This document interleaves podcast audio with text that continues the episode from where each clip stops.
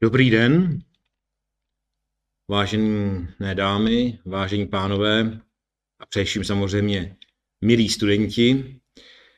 Na prvním místě bych rád poděkoval zdejší vysoké škole, Vysoké škole ekonomie a managementu za možnost říct snad pár zajímavostí na téma, které je mně osobně velmi blízké, na téma česko-německých vztahů, a to se zřetelem především na obchodní vazby a specifika.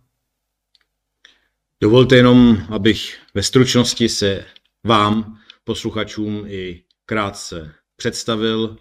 Jmenuji se Rudolf Hejdů a již téměř 30 let jsem činný v zahraničním obchodě, a to především pro drážní průmysl.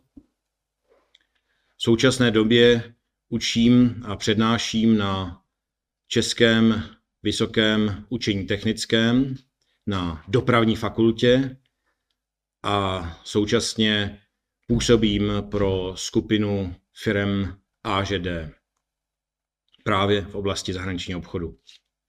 Já začínám svoji prezentaci a mám zde hned dvě, jak doufám, krásné medaile, dva krásné symboly obou státností. Na jedné straně český lev, na druhé straně německá orlice. V tom posledním provedení dlouhou, dlouhou dobu připomínala spíše kuře pečené, právě proto, aby neměla takový agresivní charakter, když to náš český lev je stálice a doufám, že dlouho ještě bude. Začínám samozřejmě i tím, že mám zde dvě mince, protože na jednom odborném semináři jsem zaslechl názor od člena České národní banky, že je dobře, že naše koruna oslavila své sté výročí, co by pevná a pro náš stát specifická měna. A na druhé straně bohužel nemám marku, ale euro, které vlastně je daní za to, že se Německo mohlo sjednotit, jak dnes víme, eh, z čerstvě otevřených historických archívů, tak markou platilo Německo za francouzský souhlas s německým znovu sjednocením a byla to cena vysoká, ani ne tak pro Německo, jak se ukázalo. V tom jsou francouzi podobně jako ve Versajské smlouvě špatní prognostici ohledně ekonomických dopadů jejich eh, státní politiky, že totiž euro vlastně přispělo k tomu, že Německo si vybudovalo ještě pevnější pozici, co by mistr světa v exportu a především i hlavní exportér v rámci Evropské unie, když slovo export by v rámci eurozóny už nemělo platit, protože je to de facto jedna, jeden trh a jedna měna. Nicméně samozřejmě trochu měkčí měna, než by byla původní marka, umožnila jistým sociálním dumpingem, abych použil slovo eh, jednoho lucemburského premiéra, že německé mzdy zůstaly relativně na nižší úrovni, než by mohly být a tím rostla samozřejmě konkurenceschopnost německého průmyslu. A tím vlastně máme možná ten zajímavý rozdíl v tom ekonomickém rozvoji, ale zároveň také, abych už přešel ještě k té symbolice, Německo má již dlouhou dobu jeden státní symbol, který používají veškeré úřady veřejné zprávy, veškeré ambasády, zatímco Česko se pomalu a krůček za krůček od nějakých heraldických eh, nesmyslů dopracovává k tomu, aby český lev byl jedním standardním znakem nejen všech českých ministerstev, ale i zahraničních, eh, zahraničních eh, úřadů a tak dále. Proč také, když už si vzpomenu na, ten, na tu diskuzi, která kdysi byla u České národní banky, v čem jsou vlastně ty rozdíly? Proč ty dvě země jsou si podobné, ale jsou rozdílné. A myslím, že tenkrát velmi tehdy ještě bystře myslící ekonom, makroekonom především Miloš Zeman řekl, když vzpomněl na víceméně stoletou tradici kampeliček například v Německu a de facto krachující kampeličky po necelých dvou, třech letech v České republice, že na první pohled podobné prostředí rozhodně není stejné. Část svého života ještě jednou um, svého mládí jsem prožil v Praze a druhou část jsem prožil v Dortmundu. Jaký je vlastně rozdíl mezi to, těmi dvoumi městy, když jsme u těch rozdílů? No tak Praha je krásné město, takže téměř nepotřebuje muzea, zatímco Dortmund je město, kde by těch pár muzeí navíc eh, mohlo, mohlo být. Jak roste význam Německa pro, po Brexitu? Dříve byl úřední jazyk Evropské unie v první řadě bad English, špatná Němčina. A to už se vyznačovali nejen kandidáti na eurokomisaře stran českých politiků, ale i celá řada německých politiků. Dnes ovšem dominuje Němčina. Angličtina se pomalu vytrácí. Například kancelářka Merkel jedná jen německy, šéf Evropské lidové strany Weber v zásadě také. Paní Ursula von der Leyen vyjednává na půl v Němčině, z druhé půlky střídá francouzštinu a angličtinu. Takže, a především vám mohu říci, milí studenti, chcete-li být v Evropské unii in, tak bez Němčiny to nepůjde. A je možná i zásadním nedostatkem současných českých elit, že se víceméně koncentrovali pouze na angličtinu a že Němčina, co by jazyk, co by lingua franca v Evropské unii na významu ztrácí. A já doufám, že zájem o Německo po dnešní přednášce aspoň trošičku také podpořím, protože není vůbec špatné, když s naším největším sousedem můžeme komunikovat eh, v jazyku Goetheho, který konec konců k Čechám a českým zemím měl blízko. I nejhezčí německé básně napsal, když co by 70-letý toužil po nějaké 17-leté dívce poblíž Lovosic Ulrike von Levecov. Takže ty vazby tam jsou nejen průmyslové, nejen obchodní, ale i kulturní. Na dotaz, když se vás někdo ptá, milí studenti, co vlastně spojuje Česko a Německo, tak na tento dotaz lze odpovědět jednoznačně. Nic moc, ale především tisíc let společné historie. A to si myslím, že není málo. A jak vypadá i česko-německá současnost? Můžeme odpovědět moderně. Tak Německo je v první řadě největší obchodní partner je to i nejdůležitější investor. Je to firma Škoda Auto, je to koncern Siemens, který tady zaměstnává téměř desítky tisíc lidí. Ale zároveň, a doufám, že eh, nejen ohledně kampeliček, ale že jsou i lepší příklady, je Německo náš největší vzor. Autobahn nebo D1, když jsme u těch vzorových situací. Na jedné straně Freie Fahrt für Freie Bürger, tedy neomezená rychlost na kvalitních dálnicích, který se efektivně staví, a na druhé straně Never Ending Story eh, na D1 a dalších českých rozestavěných dálnicích. Možná, že zrovna tohle je příklad, který je dobrý, převzít z Německa, abychom, když jdeme ze zahraničí, nekončili v Rakousku někde před Mikulovem nebo někde za Lincem u českých hranic. Přeci jsme to my, kteří mají zájem jezdit do zahraničí, které zatím ještě je trochu vyspělejší, než naopak, aby ostatní jezdili za námi. A je to tedy schopnost realizovat infrastrukturální projekty, kde Německo rozhodně oproti České republice hraje prim. Myslím, že to byl komik a moudrý muž Verich, který řekl, co byla první republika. A on říkal, no tak když se založila první republika, tak jsme měli v Praze 48 nechráněných přejezdů a když končila první republika, tak těch nechráněných přejezdů bylo stále 48.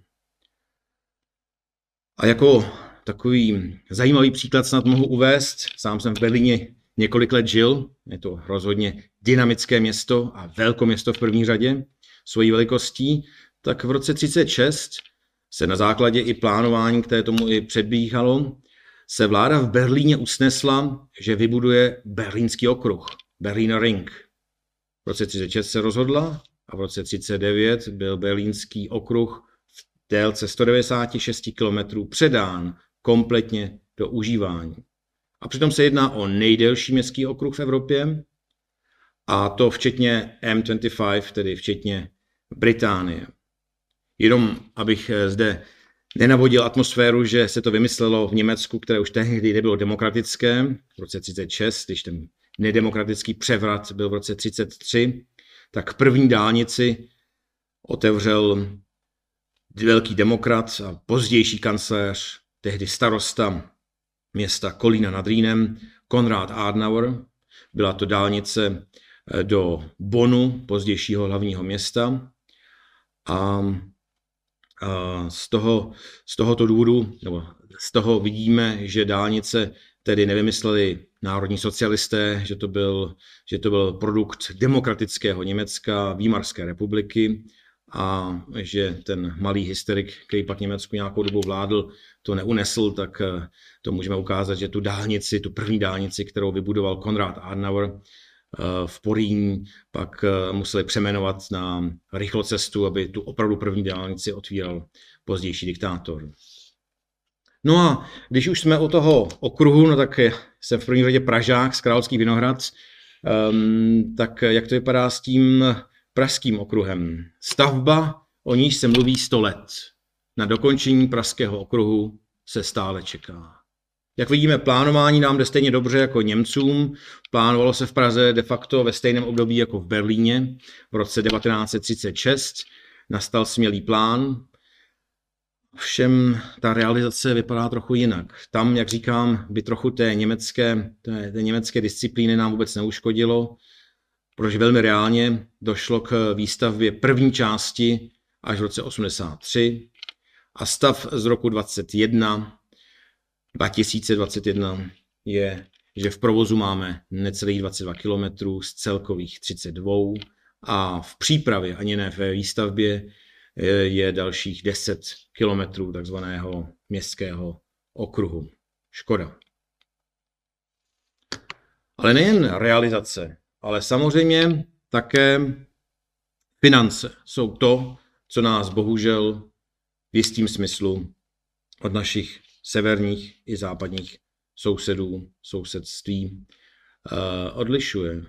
Když se podíváme na dálnici Praha-Drážďany, na dálnici, která vede v bývalém východním bloku, konec konců s východními Němci sdílíme stejný osud, eh, poválečný, nedemokratický, tak eh, tato dálnice D8, tak náklady na jeden kilometr, je to zajímavé, tak na německé straně činily 280 milionů za jeden kilometr, zatímco v ta česká část eh, tam bylo zapotřebí 500 milionů českých korun na jeden kilometr. To je velmi nestandardní, přitom eh, terén v Českém středohoří a v Sexiše Švajc je velmi podobný. A dokonce, abychom byli úplně specifickým, tak u velkých mostů, abychom nesrovnávali, abychom srovnávali vejce s vejci a hrušky s hruškami, tak eh, české velké mosty na této dálnici jsou téměř o 30% dražší než srovnatelné německé. Čím to je? No mohu uvíst eh, jedno heslo, a to je služební zákon. Mnozí z vás, milí studenti, znají určitě seriál Jistě, pane ministře. To znamená, jak Anglie, tak ale i Německo se opírá o opravdu a skutečně profesionální úřednický sbor. Německý úředník, německý beamte je pod penzí. Nemůže být eh, vyhozen leda, že by se dopustil nějakého velkého prohřešku. Například korupčního jednání. A je škoda kvůli nějakému korupčnímu jednání ztratit výhled na zajištěné stáří. Navíc německá penze de facto odpovídá podle starého rakouského i německého vzoru odpočivným platům, to znamená téměř 100% náhradový poměr. Krásná perspektiva. Ale zároveň ten služební zákon, na který jsme v Čechách dlouho, dlouho čekali, vedl k tomu, že s obměnou vlády Český minister kultury má víc méně nežli rok, o ministřech zdravotnictví tam ani nemá smysl se bavit o nějaké doby působnosti. Takže prostě ten, ta německá strana se mohla opřít o odborný sbor, o profesionály ve veřejné správě, kteří samozřejmě díky své erudici mohli zadávat například, abychom byli konkrétní, výstavbu dálnic podle technologických celků a tím přesně o těch 30% snížit marže, kdy v Čechách dodávala jedna firma veškeré technologické celky na klíč, na německé straně, jak říkám, se vypisovala zvlášť tunel, zvlášť eh, most, zvlášť volná, volná trať. A to jsou prostředky, které samozřejmě pak ve státním rozpočtu bez pochyby chybí. Ale nejdříve zpět do historie. Já se snažím mít tento přesah, protože správný ekonom by měl mít i trochu přesah do jiných sfér než těch ekonomických. Výstavba chrámu svatého Víta, chlouby pražské gotiky, trvala s přestávkami dlouhých 585 let. Takže finální dostavba pražského okruhu, podobně jako železniční přípojky na letiště Ruzině, má ještě čas bez pochyby uzrát. Ale výsledek, jak věřím, bude určitě stát za to. Ale když už jsme u té historie, tak eh, ne vždy jsme byli tak relativně neznalí německých poměrů. Jak říkám, dneska se česká politická elita vyznačuje především tím, že mluví především anglicky a ne vždy úplně dobře, ale Němčina je velmi vzácná květinka. Naše dřívější politická reprezentace byla dvojazyčná. Masaryk, Beneš, Kramář, všichni perfektně dvojazyční, ba dokonce geniální. Uh, Palacký, který uměl těch jazyků ještě daleko víc, se ale vyznali v, nejen v Německu, ale i v německých regionálních odlišnostech velmi dobře. A jak vidíme, na základě tohoto samozřejmě staršího, ale zajímavého příkladu, už tehdejší naši čestí vládci pochopili, že malá země chceli obstát vůči velkému sousedovi, tak musí se vykazovat velmi jemnou diplomací. Takovou diplomací, jakou například uměl Václav Havel, jako například uměl Jiří Gruša. ne pak ale ovšem všichni ostatní český velvyslanci. Když eh, se hledal patron sousední země pro svatostánek, pro symbol české státnosti, pro chrám katedrálu svatého Václava a svatého Vojtěcha, tak se uvažovalo, že to má být svatý Emeramam, bavorský národní svatý, především uctívaný v Řeznu, město pro české křesťanství významné, anebo naopak, jestli to má být nějaký saský patron, svatý Vít. A jelikož tenkrát český vládce, český král, potřeboval více podporu Sasů v dané chvíli, tak zvolil za patrona, hlavního patrona naší svatyně, saského patrona svatého Víta. Ale aby neurazil bavorské sousedy, tak došlo k zasvěcení kaple na, svatý, na kapli svatého Víta v ten samý den, kdy svůj svátek svatil, slavil svatý Emeram. Tudíž Sasové byli na naší straně a Bavoři se necítili urazeně. Kéž bychom byli i takto senzibilní vůči německé politice a jejím jednotlivým vrstvám i v dnešní době.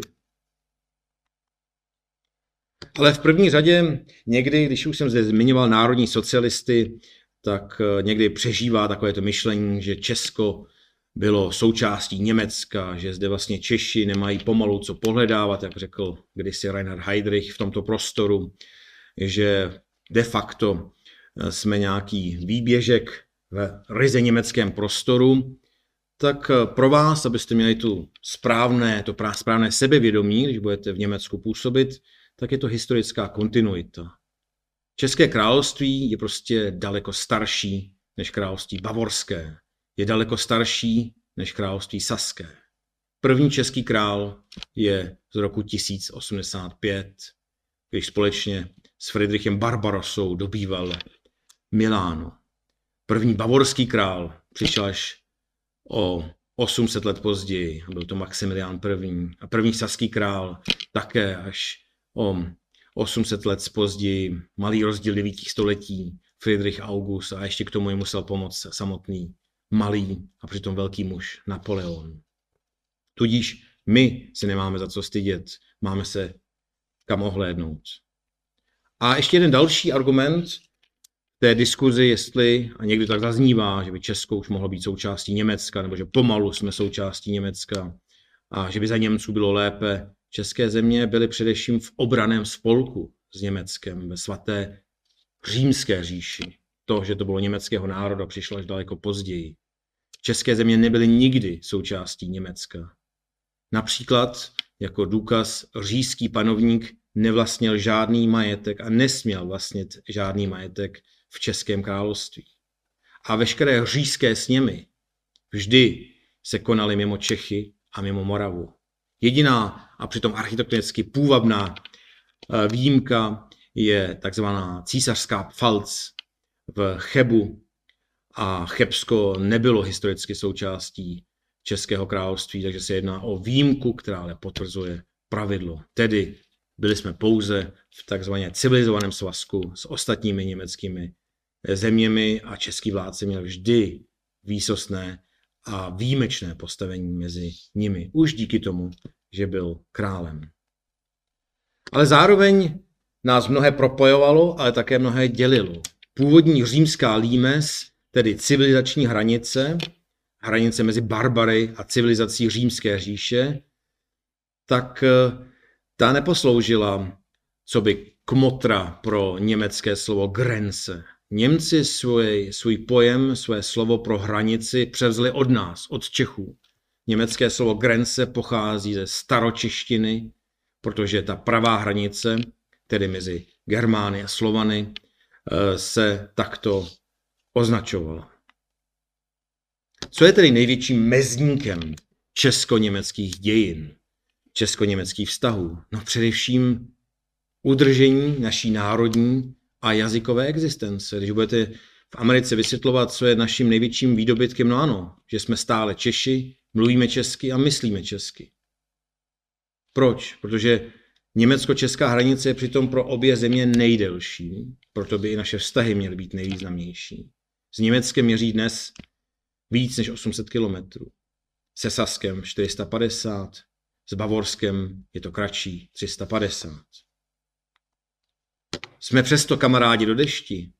No, v případě demokracie v obou zemích, a demokracie není samozřejmost, demokracie je květinka, která se musí velmi pečlivě opečovávat, tak v případě v demokracii v obou zemích opravdu kamarádi do deště jsme. Byl to Masaryk, byl to Beneš, byl to na druhé straně Štrézeman, von Rathenau. Byly to tedy osobnosti, demokratické osobnosti, které ukázaly, že soužití našeho malého se velkým národem je dobré, možné a obou stranám prospěšné. A na tomto místě se může i říci, že v Evropě jsou v dnešní době s ohledem na ty velké mocnosti, jako je Amerika nebo Čína, pouze malé národy a národy, které to o sobě ještě neví. Jsme tedy kamarádi do deště? Já myslím v době covidové rozhodně, když vidíme, jak Sasko se velmi angažuje eh, v pomoci nám a naopak my eh, velmi úzce spolupracujeme s našimi německými sousedy. Zdravotnictví velmi propojené. Bohužel mzdy v Čechách ve zdravotnictví jsou takové, takže výsledkem je, že právě saské i bavorské zdravotnictví se dnes bez českých lékařů, bez českých sestřiček de facto neobejde. Ale váží si jich, protože jejich vzdělání rozhodně není o nic horší, nežli to německé. Kamarádi do deště, no, pravá mapa ukazuje uh, právě uh, mapu počasí, uh, kterou každý večer, který každý večer vidí Němci, když se dívají na ARD nebo CDF a musí si uvědomit, že opravdu Česko je nějak na první pohled nepřirozeně zakouslé do, do Německa. No nicméně, jedná se o splynutí nebo o sousedství. Když se podíváme do dějin a budeme srovnávat, a srovnávat musíme, sice se říká, že návraty do dějin nemají smysl, smysl mají pouze návratě do dětství, ale to se týká spíš individuálních osob, ne národů. Člověk se má dívat do dějin, aby se poučil, aby se některé věci neopakovaly. Tak čeština a český národ mohli zaniknout úplně nebo téměř jako jejich lužičtí sousedé na severu. Sasové pro nás mají velké pochopení, nejen proto, že jsme si protrpěli dobu normalizace a oni nás navštěvovali v svých trabantech a my je. Jsme jezdili se svými škodovkami navštěvovat a vozit si zpět kvalitní boty Salamander, což si někteří starší samozřejmě vzpomenou.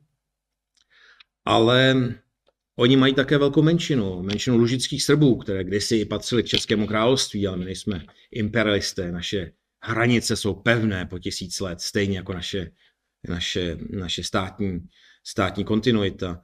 Tak eh, dříve od Görlitz, Pohořelce, až po Berlín se táhlo území, kde de facto na venkově mluvili podobným jazykem, jako je čeština. Moji německý spolužáci, když viděli to delší Německo, až po východní Prusko se divili, co najednou uprostřed Německa dělá nějaký slovanský kmen, Wenden, eh, Lausice, Sorben, tak ty zanikly. Přestože v Sasku, a je to velmi civilizovaný stát a velmi stejně jako my na kulturu orientovaný stát, Saxons Glanz und Preußens Gloria, jak se říká, Drážany jsou toho svědkem. Přestože mají jistý vztah k tomu, dokonce premiér jeden byl ze saské, nebo teda ze lužické menšiny, tak přesto nám hrozil takovýto osud. A nebo také nám hrozil osud našich nejvýznamnějších sousedů podobného jazyka Polska, kdy Polsko bylo několikrát rozděleno, když to nám se podařilo díky moudré diplomaci, aby se České království vždy udrželo ve svých hranicích. Češi tak, kdybychom neměli tak schopné politiky v minulosti, mohli získat pouze statut regionální menšiny v německém jazykovém moři. A přitom participace na větším celku má své výhody.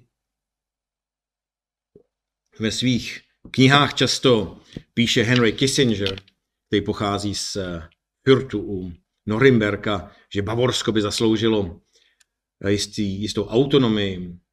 Někteří německý, německý komikové říkají, komici říkají, že, že vlastně Bavoři žárlí na své rakouské sousedy, kteří dosáhli toho, co Bavoři zatím nemají, tedy sta, státní samostatnosti, ale bavorská success story od víceméně nejchudší spolkové země až po tu nejbohatší a neúspěšnější a můžeme dokonce i předpokládat i země, která dá Německu, ale to bych byl přehnaný prognostik budoucího kancléře, což dříve asi myslitelné nebylo, tak eh, v tom v Berlíně nebyli tak schovývaví jako my, abychom měli uh, premiéry, kteří nejsou původem Češi, tak uh, Bavorsko ukazuje, že participace na větším celku má své a především ekonomické výhody.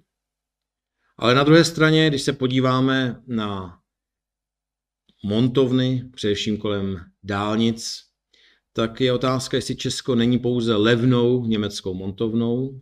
Je také naopak otázka, jestli, když vidíme některé neúspěchy naší veřejné zprávy, jestli by bylo nebo lepší, jak někteří u třetí Plzně v hospodě eh, naříkají, aby Česko bylo kandidátem na 17. spolkovou zemí. Nechybilo málo a opravdu jsme jí mohli být. Zde jenom ještě názorná mapa, abychom viděli, když naši národní buditelé eh, zjistili, že bude lepší skřísit českého národního ducha, jak daleko, jak pokročila vlastně germanizace českých zemí, kdy kousek severně od Prahy za Mělníkem už se hovořilo německy, kdy hned za Plzní se hovořilo německy, kdy v Brně byla de facto většina eh, občanů německé národnosti a těch málo Čechů, co v Brně bydleli, bohužel se museli dívat, no, na obnaženou záď nějaké gotické postavy na chrámě na Petrově, což mělo vyjádřit trošku despekt té německé většiny vůči té české menšině. Tento, tento trend se nám díky úspěšné zahraniční, díky úspěšné a konzistentní politice podařilo obrátit. Dnes už máme jazykové i státní hranice opět jasné. Zde ještě jednou pohled v detailu, abychom si uvědomili, kde všude se hovořilo německy. Ne německy samozřejmě, ale převážně německy v, naš, v našich, našich zemích. Ale zároveň chci říci, i Němci ušli pořádný kus, nejen my Češi. Němci měli také období před první stou válkou, kde si mysleli, že se nemusí bát ničeho, akorát možná Boha, tak naše civilizace také před koronavirem si myslela, že už jí nic nehrozí, že žádná krize, žádná závažná krize, žádné státní bankroty se nemůžou konat, protože jsme technologická společnost, tak byla doba, kdy také si Němci mysleli, že je už nic v Evropě a jejich nadvládu nezastaví. A byli tak trochu pišní, arrogantní, ale pícha předchází pád, Fines Germánie. Jak eh, to řekl před Mnichovskou dohodou jistý generál uh, Beck. Například, abychom si uvědomili, jak moc jsme se posunuli k těm rovnoprávným vztahům mezi Čechy a Němci, tak eh, veslařství je bez pochyby zajímavý sport, ušlechtilý sport. A měl by to být i sport férový. A veslování patřilo ke sportům, které v Českém království se nejrychleji rozvíjely. Ale zároveň jsme byli tak úspěšní, my Češi, kteří mají český jazyk jako mateřštinu, že nás všichni, vše, veškeré německé kluby, ale veškeré kluby v německy hovořícím Rakousku vyloučili ze všech závodů.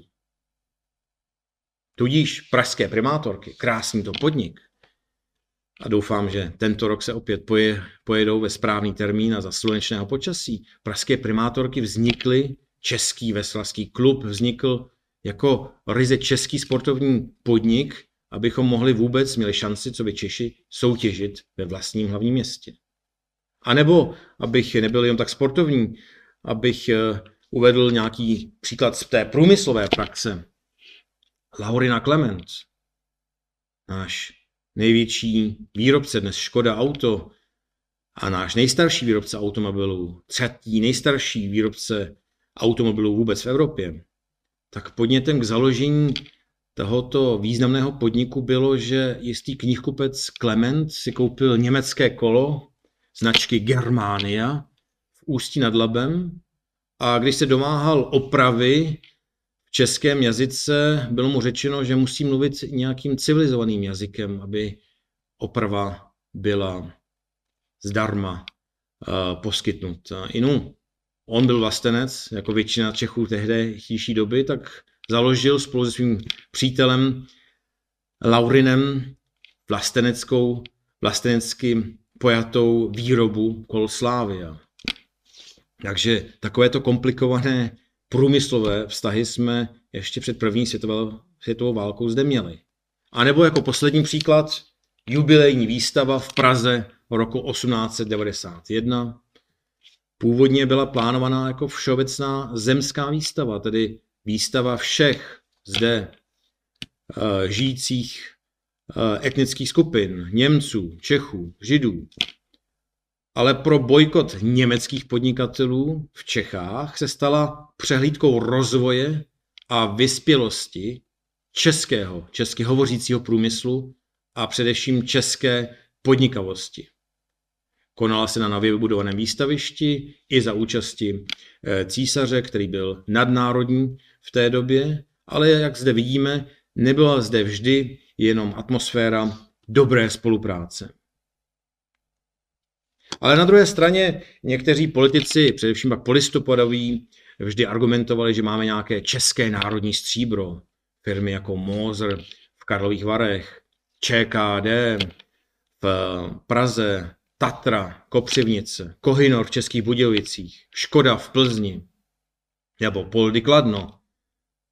Jedná se opravdu o české národní stříbro. Když zde hovořím, že v tomto prostoru bylo těch etnik více, tak samozřejmě v, tom, v té podnikatelské elitě o to více.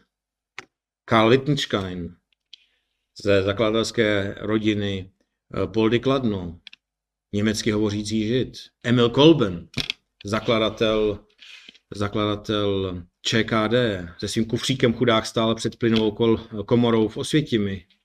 Pořád si vědom toho, že on je vlastníkem největšího českého koncernu. Také český žid. Hans Ledvinka, Němec z Moravy. Ferdinand Porsche. Jeho rodný dům je nově zrekonstruován uh, poblíž Liberce. Ludwig Moser, ortodoxní žid z Karlových varů, Karl Hartmut, Němec z Vídně, který uh, zavedl velkou výrobu tužek, nebo Josef Becher, ale také samozřejmě Čech František Křižík. Tím chci říct, že zde vidíme, že nemáme žádné české, česky hovořící stříbro u firem, že se jedná opravdu o dědictví všech etnik z, našeho, z našich rodných zemí.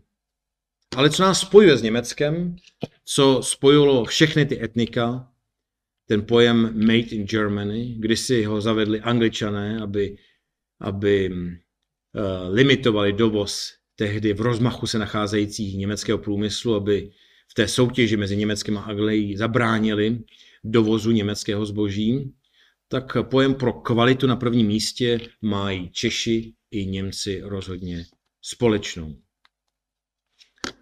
a i hospodářskou a průmyslovou politiku. Made in Čekoslovákia v Africe do dneška zajímavý obchodní název. Zikmunda Hanzelka, skvělý výrobek právě dvou německy hovořících konstruktérů Hanse Ledvinky a Ferdinanda Porscheho, Tatra 87. I zde vidíme, že my jsme v první řadě, podobně jako Němci, národ průmyslový a hrdý na svoji průmyslovou tradici. Protože i naše průmyslová tradice je srovnatelná. Nejsme žádní rybáři z Portugalska, nejsme, uh, nemáme ovčí sír jako hlavní vývozní artikl jako Burhalsko. My jsme průmyslový národ, podobně jako Němci, a to lze vidět i podle některých do, dneš, do dnešního dne uh, určujících specifik. Průmyslový národ umí vyrobit například hodinový strojek. Těch národů, nebo těch národních hospodářství, které vyrábí vlastní hodinový strojek, opravdu není mnoho. Je jich sedm, ale mezi ně patří Německo, ale také Česká republika. Německo má nově a opět v Glashütte své srdce hodinářského průmyslu. My ho máme v Novém městě, ale oba dva národy prostě mohou s hrdostí říci, že vyrábí uh, hodinové strojky, že tedy v této oblasti jemného strojírenství patří na samou špici. A na druhé straně jsme národ, jehož průmysl vyrábí limuzíny vyššího eh, středního segmentu. I dokonce historicky viděno nejvyššího segmentu. Na jedné straně i na druhé straně. A víme, že to je odkaz, který působí do dnešního dne. Když pozorujeme diskuze, které, se, které propukly, jestli bude v Malé Boleslavi motorárna, tak víme, že se prosadila česká strana, že motorárna musí být v Mladé Boleslavi. Nebudeme vyrábět jenom auta bez vlastních motorů. Když se, rozhodla, když se rozhodovalo, kde bude vývoj dalšího Superbu, eh, mělo to být přesunuto do Turecka, mělo se něco vyvíjet v Německu, tak se znovu česká průmyslová hrdost prosadila a nejen eh, Superb, ale i nový Passat se bude navrhovat v Kvasinách, teda v Česaně u Mladé Boleslavy a nebude se sice vyrábět v Kasinách, ale pořád ještě v Bratislavě u našich slovenských bratrů. Tudíž ta průmyslová tradice Made in Czechoslovakia i Made in Germany je nejen konformní, ale nadále silně působí. A například, když už jsme u koronavirového dobu, tak eh, jedna, eh, jedno odvětví zaznamenalo výrazný růst a je to například výroba modelů, modelové železnice. A eh, New York Times referovalo, jak dvě německé tradiční firmy, Märklin a Fleischmann, jsou vyprodané a nabírají nové pracovní síly, ale jsou schopné uspokojit dvojnásobnou poptávku, kdy většina mužů hledalo zpět své koníčky, jenom právě kvůli tomu, že nepodlehli tomu trendu přesouvat výrobu eh, do Číny, přesouvat výrobu do Ázie, prostě zachovali tu průmyslovou tradici vyrábět zde, vychovávat si zde eh, dorost, který je kvalifikovaný a američané si mohli postesnout, že jejich výrobci e, třeba v tom, tom, v tom, trendy segmentu modelové železnice dneska patří kompletně Číňanům a díky koronavirové krizi nebyli schopni dodávat, pokrýt poptávku po, po modelech. Jenom jako úsměvný příklad. Ale máme, když máme srovnatelnou průmyslovou historii, máme i srovnatelnou obchodní diplomaci. Naštěstí náš současný prezident patřil k těm, kteří propagovali české výrobky v době, kdy to nebylo tak úplně trendy. Je téměř nepředstavitelné, aby německý prezident, aby německý kancléř, aby německý velvyslanec jezdil jiným než vozem z jižního e, Německa. Je lépe bavorskou limuzínou nebo bav, limuzínou ze Stuttgartu. A u Čechů? Ano, prezident e, Masaryk Jezdil samozřejmě Tatrou, 12 válcem dokonce.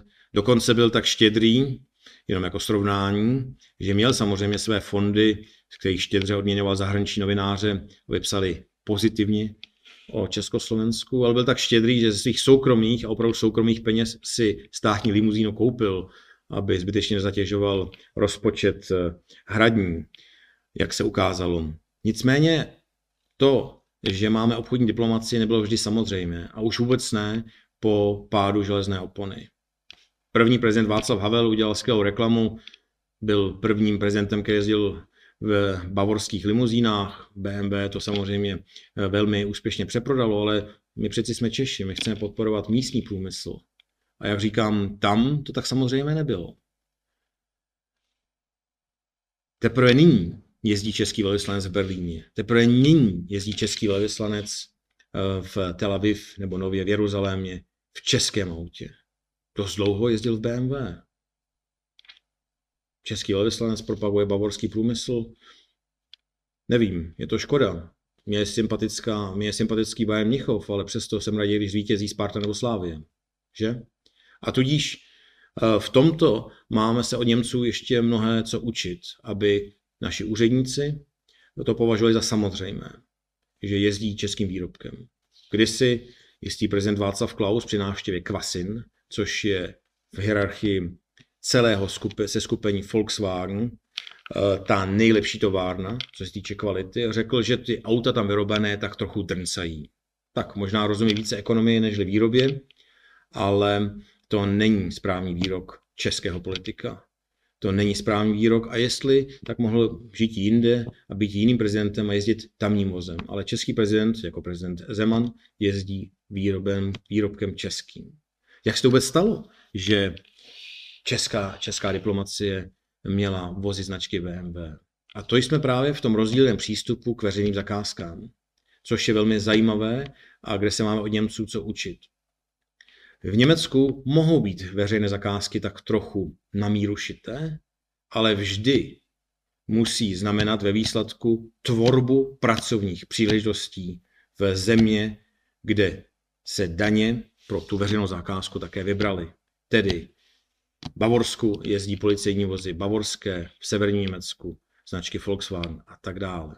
Ale česká diplomacie očividně byla jiného názoru a dá se říci, že ušili tenkrát zakázku pro BMW tak na míru, díky tomu, že vyžadovali servis v každé zemi pro danou značku a Škodovka tenkrát myslím, že v Taškentu, či kde eh, servis značkový neměla, ale měl ho tam Volkswagen, kde by tu Škodovku našeho velvyslance rozhodně opravili, tak eh, dlouhou dobu, jak říkám, jsme v této obchodní diplomaci selhávali. A je to i o to smutnější, protože já jsem zde mluvil o historii a já si myslím, že dodnes historie i na obchodní vazby má uh, velký dopad.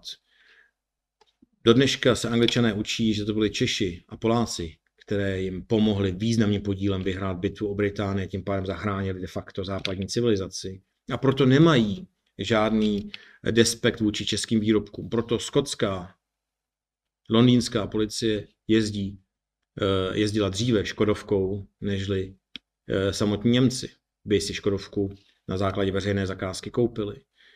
Byla to, máme jako jediná země v Evropské unii, mimo Německa, také specifické vazby k takové skvělé zemi na Blízkém východě, ke jediné demokratické zemi na Blízkém východě jako Izrael. A Izrael také nám za mnohé vděčí. Přeprodali jsme jim zbraně, když byl tento stát založen, ale oni to nezapomněli. Oni se to učí ve školách a vím od našeho velvyslance, že to byl jeden z důvodů, proč generalita v Izraeli, proč eh, obrané složky v Izraeli jezdí českou značkou auta, Škodovkou. A o to více je pak škoda, když v té době, když oni tak začali Škodovky nakupovat, tak český velvyslanec v Tel Avivu stále jezdil německým autem. Ale jaké jsou rozdíly?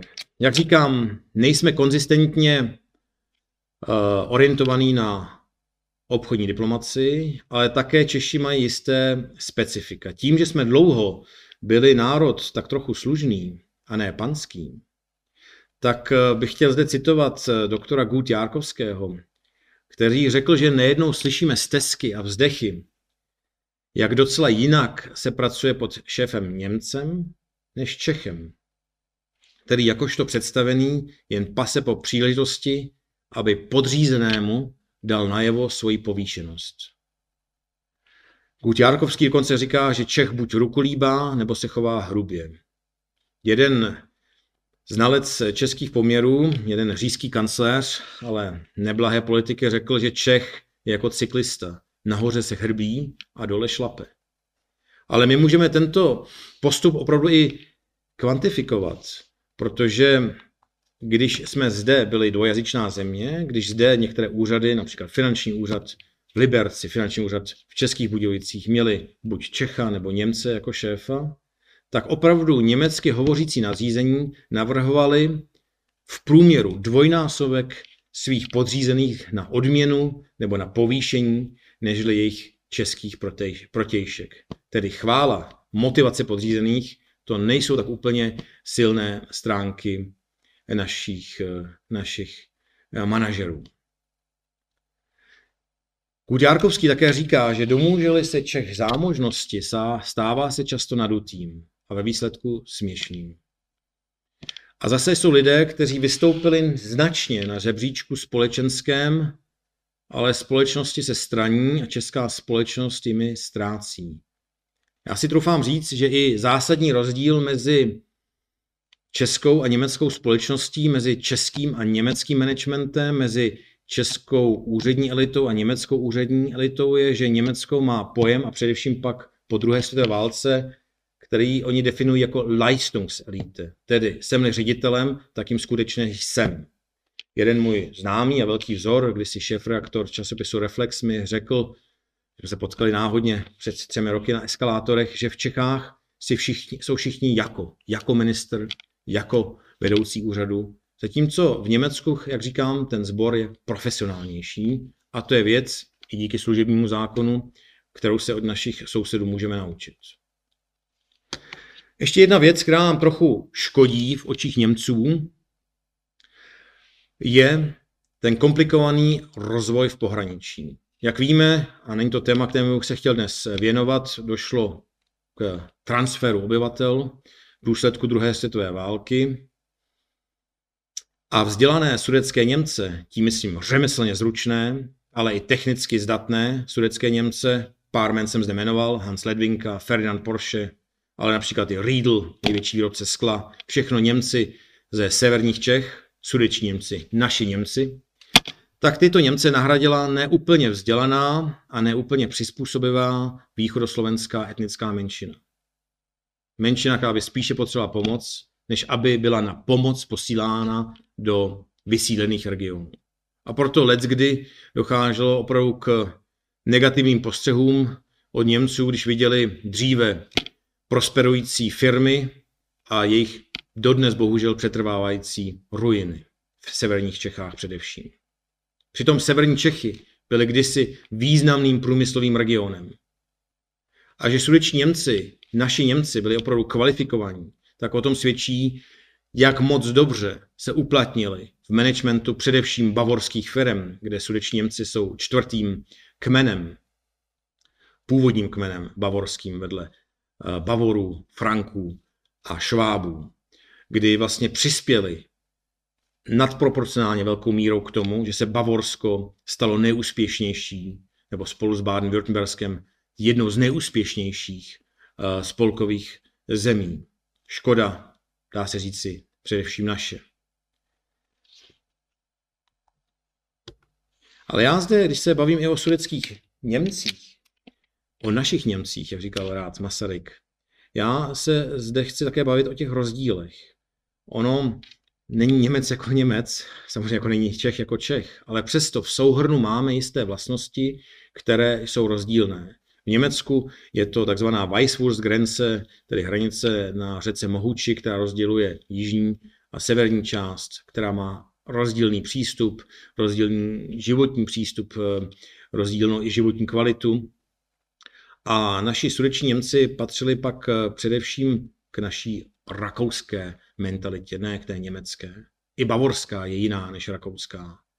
A jeden moudrý pán když si řekl, že skutečně vzdělaný Rakušan i Čech, my jsme byli tisíc let jedna země, je především slušný, skromný a spořivý. A to jsou vlastnosti, které, jak říkám, mnoha sudeckým Němcům pomohly do těch nejvyšších pater eh, v těch bavorských firmách. Je to i důvod, proč samotný Ferdinand Pěch, mocný a velký šéf, určující šéf koncernu Volkswagen, sám o sobě často hovořil, že je Gastarbeiter v Německu, protože se cítil jako by Rakušan, protože se právě hlásil této hrdé civilizační tradici, kterou můžeme nazvat vídeňskou. Humus a invence. No, kde se rodí nejvíc chytrých lidí? No, historicky vzato to byl ten, ten multikulturní, multietnický humus Moravy, kde se narodilo nejvíce géniů. Sigmund Freud například, Oskar Kokoška. Ale my se zde bavíme u průmyslu a zde bych mohl jmenovat Hanse Ledvinku, otce aerodynamických vozů Tatra a na druhé straně Adolfa Lose, průkopníka funkcionalismu, stavebních, stavebního stylu, který především rozděloval i Čechy a Německo, protože v sudeckých, sudeckých krajích se stavilo daleko déle tradičněji, zatímco Česká republika, Výmarská republika, Československá republika, demokratická, inklinovala k tomuhle čistému, eh, modernímu stylu. A tyto dva protagonisté eh, pocházeli, tyto dva výrazně invenční eh, tvůrci pocházeli právě z toho velmi plodného humusu, které, kterým disponovala etnicky, jak říkám, barvitá Morava. Ein bisschen geht immer. A to jsme zde zase u těch rozdílů mezi Čechy, Němci a Rakušany. Když jsem kdysi, asi zhruba pět let, jsem se bavil s prezidentem hospodářské komory o duálním vzdělávání, tedy tomu modelu, který je v Německu velmi úspěšný, že studenti, aby učňovské obory byly zajímavější, chodí eh, dva, eh, dva dny v týdnu do školy a tři dny jsou vlastně na praxi, kdy tedy dochází k tomu úspěšnému prolnutí eh, teoretické výuky a praktického zaměření, což nám tak trochu chybí, tak Rakušani v tomto modelu byli jako úspěšnější, protože mi německý, teda rakouský obchodní ataše zde říkal, I'm bisschen get immer trochu dosáhneme vždycky, to znamená po krůčkách, oni zaváděli tento model, zatímco Němci chtěli striktně buď to zavést svůj, zavést svůj model a ničemu se nepřizpůsobovat, a to je samozřejmě škoda, protože naše země má i ve školství dlouhou a velmi úspěšnou tradici a nemáme se ani ve srovnání českého vysokého učení technického, české medicíny se Německem vůbec za co stydět. Ale když se bavíme o Evropě v širším kontextu, francouzská chápavost a německá nápověda, kam patříme? Jsme více Němci nebo máme ten šarm Italů a Francouzů a jejich eh, savoir-vivre? V koncernu Airbus, který vznikl na základě hospodářské politiky a státní podpory, co by konkurent eh, tehdy dominujícímu Boeingu, mají všude dvojazyčné nápisy. A v Němčině eh, tam stojí napsáno v Toulouse, v továrně, kluská podloha, pozor, jezděte pomalu. Ale ve francouzštině stojí kluská podlaha. Pro francouze zbytek si domyslí. Kam patříme my, Češi? Já si troufám říct, že máme přece jenom trochu víc té invence a i v tom můžeme Němce velmi vhodně doplnovat.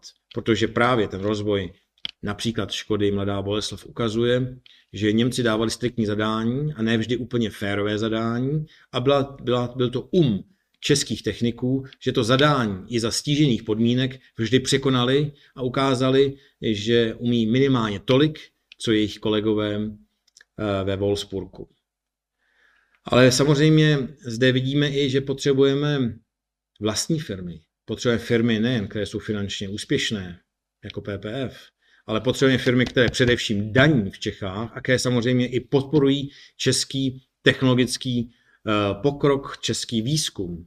A zajímavé je, abych už na tomto místě řekl, v čem je rozdíl mezi firmami, které mají své sídlo v Čechách, jako například některé firmy, které jsou hlavním dodavatelem třeba pro českou, ale i středoevropskou železniční infrastrukturu, na rozdíl od firm, které mají své sídlo eh, v zahraničí. No, Volkswagen v eurech v absolutním čísle podpoří více relativně regionální vysokou školu v Braunschweigu, technickou, nežli Škoda Mladá Poleslav podporuje moji uh, vysokou školu ČVUT. Zatímco firmy, které zde mají sídlo, které zde zdaní, mají daleko vstřícnější přístup. Takže vidíme, že je důležité, abychom měli vlastní průmysl, i průmysl ve vlastních rukách, abychom dosáhli této rovnováhy. A mimochodem, jakož myslím, že v budoucnu, velmi blízké bohužel, se budeme, budeme konfrontováni s nedostatkem veřejných financí. Eh, Rakousko samotné, ať bylo spořivé, tak prodělalo několik státních bankrotů a myslím, že to téma není ani úplně bez, bez významu pro současný stav českých veřejných financí, tak eh, de facto dividendy, které vyplácí česká národní ekonomika, české národní hospodářství zahraničním majitelům, převyšují výdaje na souhod veškerých důchodů. Tudíž zdroje jsou, akorát eh, by měly být i adekvátně zdaněny a adekvátně zůstávat tam, kde se pokud možno i tvoří. Příklady rozmanité spolupráce. Škoda Auto, už jsem se zde několikrát o ní zmiňoval, de facto to bylo nesystémové, protože tehdejší prognostici, tehdejší socialističtí inženýři ekonomie měli úplně jiné představy, spíše jejich metodám privatizace odpovídala Java, která bohužel zůstala za očekáváním, nebo Tatra, která dlouho se z privatizačních záměrů eh, tehdejších prognostiků zpamatovávala. Nebo naopak eh, ČKD, které bylo koupeno firmou Siemens kolejová vozidla, kde zase selhala česká veřejná zpráva, kdy hlavní město Praha neobjednalo, neobjednalo tramvaje pro Prahu, co by prestižní projekt u ČKD, potažmo Siemens kolejová vozidla. A došlo k tomu, že tato stará prestižní továrna, která kdysi do roku 90 vyráběla každou třetí eh, tramvaj na světě, byla svým majitelem, německým majitelem, zavřena, přestože Siemens dál um, má zde a zaměstnává zde celou řadu lidí. Byla to velká škoda, byla to škoda velké tradice. A nebo také, když už jsme u českých podniků, které vlastní český vlastníci, konkrétně v tomto případě PPF, u Škoda Transportation, se často jedná o nechtěné vítěze, kdy české podniky velmi těžko pronikají, pronikají na západní a především pak na německé trhy a jsou často nechtěným vítězem, vítězem, který se někdy i zúčastní nějaké hry eh, s dominantními místními dodavateli a i takovéto zakázky nemusí být až tak eh, přehnaně perspektivní.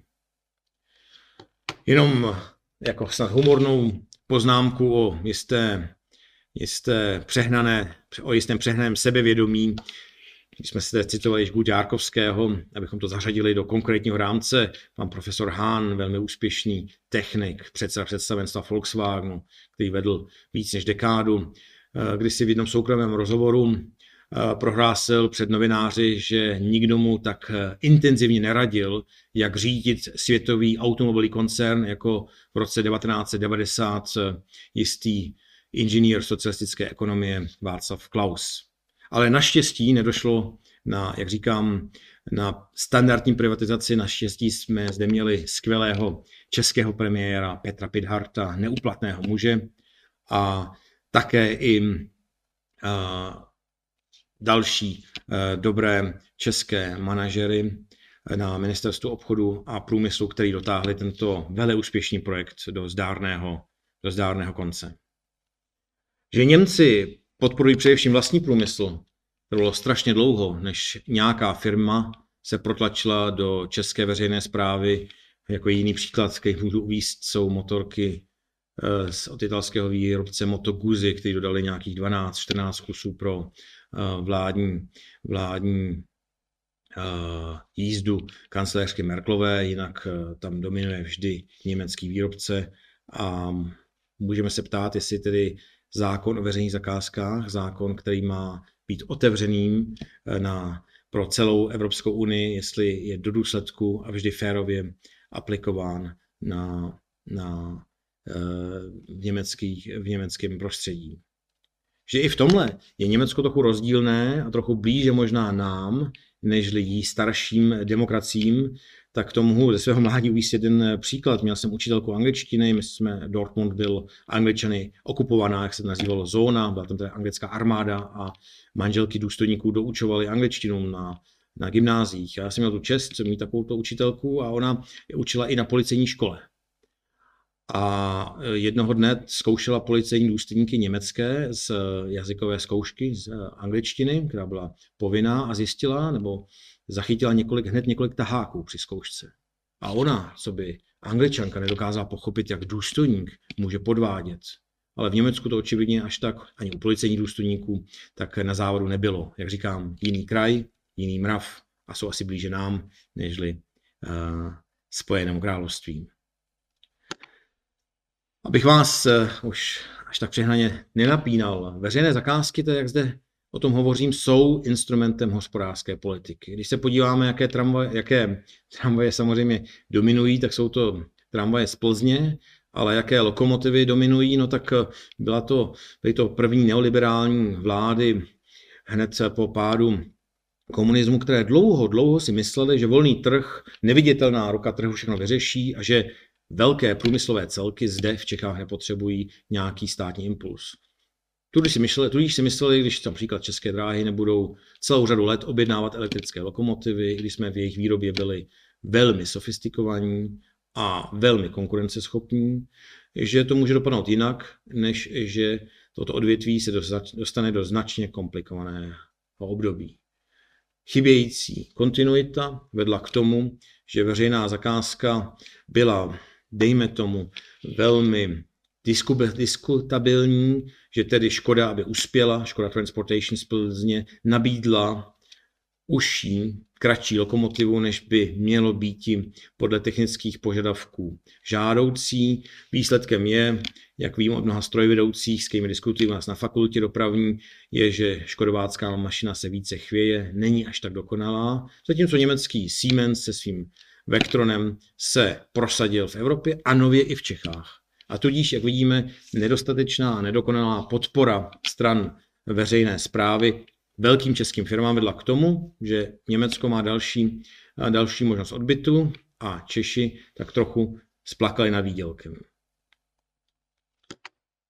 Češi se pokusili prodat svoji lokomotivu, pomenovanou podle Emila Zátopka, protože má také velkou výdrž do Německa, ale tam se spíš jednalo o to, že firma Bombardier a firma Siemens přehnaně předražovaly své výrobky a Bavorsko, které chtělo mít vysokorychlostní nebo uh, vlaky vyšších rychlostí pro, svoji, pro, svoji, pro své regionální tratě Mnichov, Ingolstadt, Norimberg, nakoupilo poprvé um, ve své historii výrobky východně od svých hranic.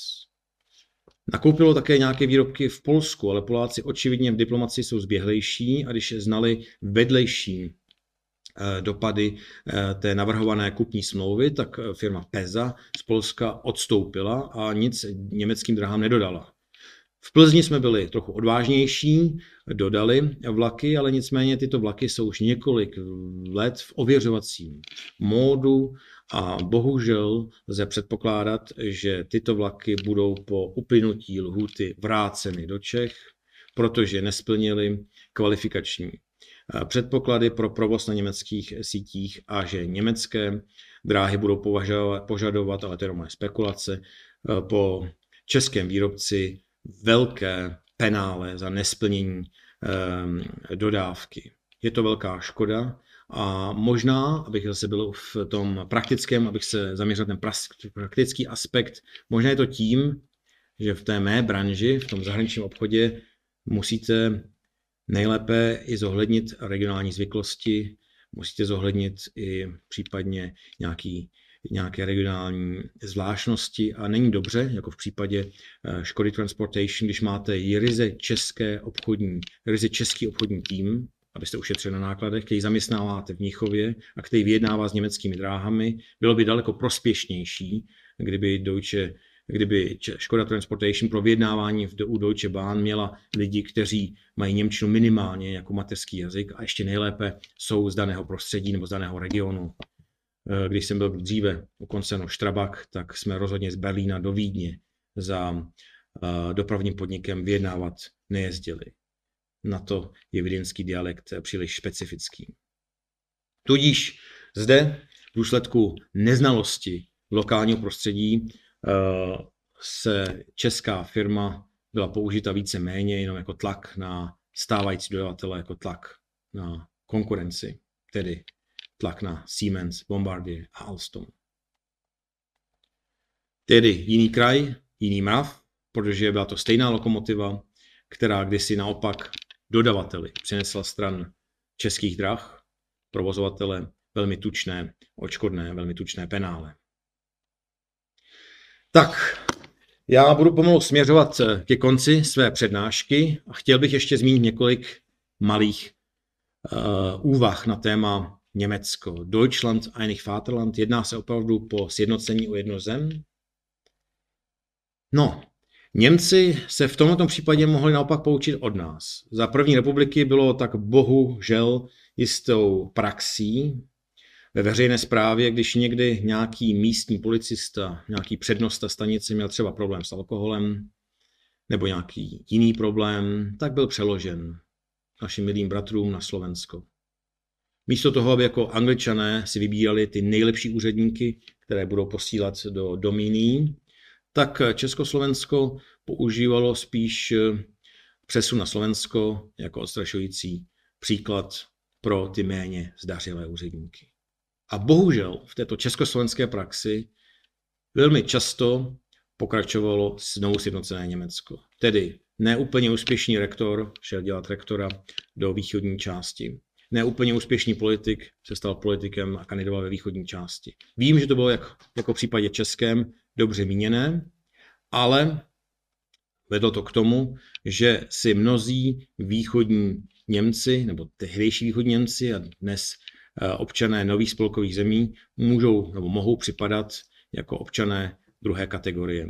Jak to řekl velmi bystrý e, německý politik Gregor Gysi, sjednocení se provedlo tak, že východní Němci přes noc se probudili do úplně nového státu s novým právním řádem, s novými požadavky na ně osobně, zatímco občan západního Německa ze Stuttgartu, z Mnichova ani nepostřehl, že žije v novém státě, v Berlínské republice, a to je vlastně ten hlavní nedostatek. Ale na druhé straně pro nás Čechy to má jisté šance, protože nikdy v historii nám nebyl někdo tak blízko jako současní východní Němci. Nikdy v historii nebyla spolupráce na základě společných zkušeností uh, tak dobrá, jako například mezi Drážďany a Prahou je dnes. Že se nebavíme o jedné zemi, že se nebavíme o zemi, která je plošně celistvá, můžeme vidět například na koncentraci inovací. Protože když jde o počet přihlášených patentů, tak vidíme, že nejen tam, kam odešla většina našich bývalých spolupčanů v Bavorsku, ale i v Bádensku, Württembersku, je drtivá většina všech patentů, výjima Berlína, kde je celá řada mladých lidí, kteří jsou velmi úspěšní u startupů a zakládají celou řadu nových firm, ale jinak vidíme, že jako dřív byl západní Berlín nejkrásnější ostrov v Rudém moři, tak je dnes sjednocený Berlín úspěšným startupovým e, místem, ale ten průmyslový rozvoj se odehrává bohužel především na jihu země. A na závěr, v čem bychom si také rovnou mohli vzít vzor i 30 let po pádu komunismu z Německa, tak je to především hospodářský růst, hospodářská dynamika, dynamika takzvaného Wirtschaftswunder, Eh, hospodářského zázraku a na druhé straně sociální smír. Otcem zázraku hospodářského byl Ludwig Erhard. Wohlstand für alle je knížka, kterou on napsal, kterou drží nás zdejší, nebo na fotografii, kterou vidíte v prezentaci v ruce.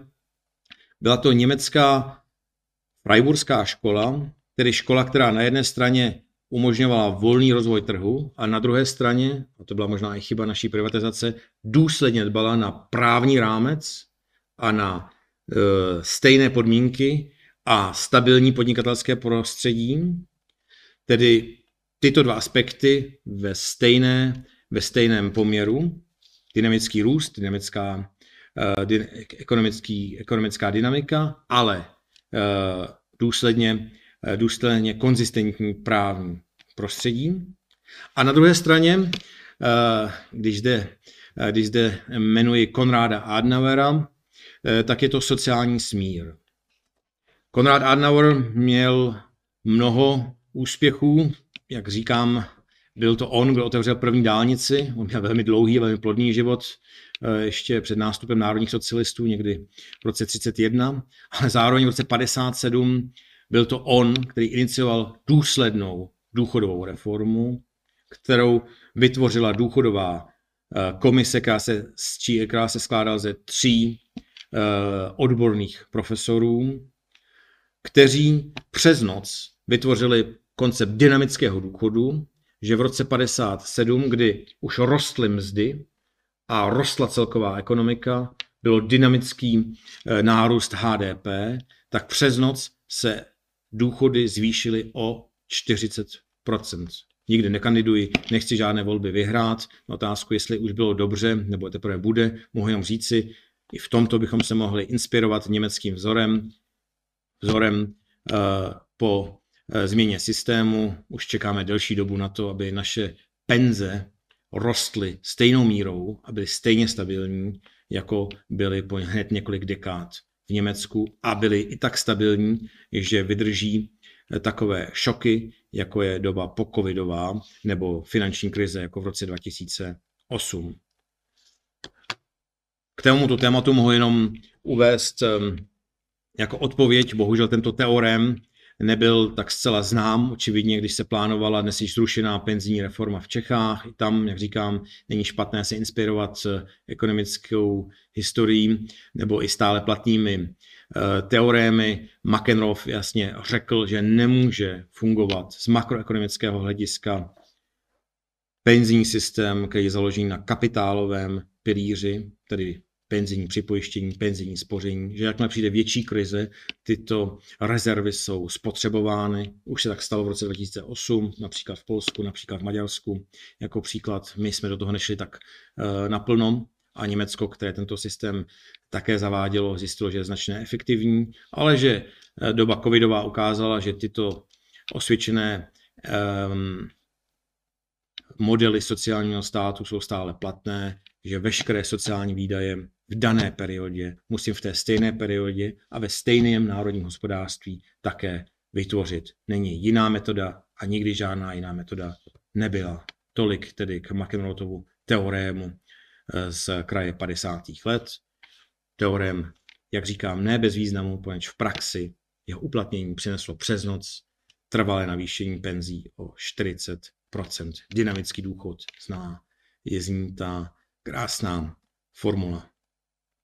Ale neberte všechno vázně na závěr. Byl to John Maynard Keynes, který řekl, ať ekonomům nevěříte, a kor se to bude týkat i doby pokovidový, protože eh, ekonomové vždy hlásí budoucnost už s křížkem po funusu o krizích, které, se na nás, které k nám přicházejí, často nemají potuchy, ale když je po krizi, tak jsou samozřejmě ty první povolání, které říkají, jak eh, tu krizi řešit. Takže in the long run we all are dead a státní intervence podle vzoru německé freiburské školy, bych řekl, jsou under Tagesordnung, jsou tedy na pořadu dne.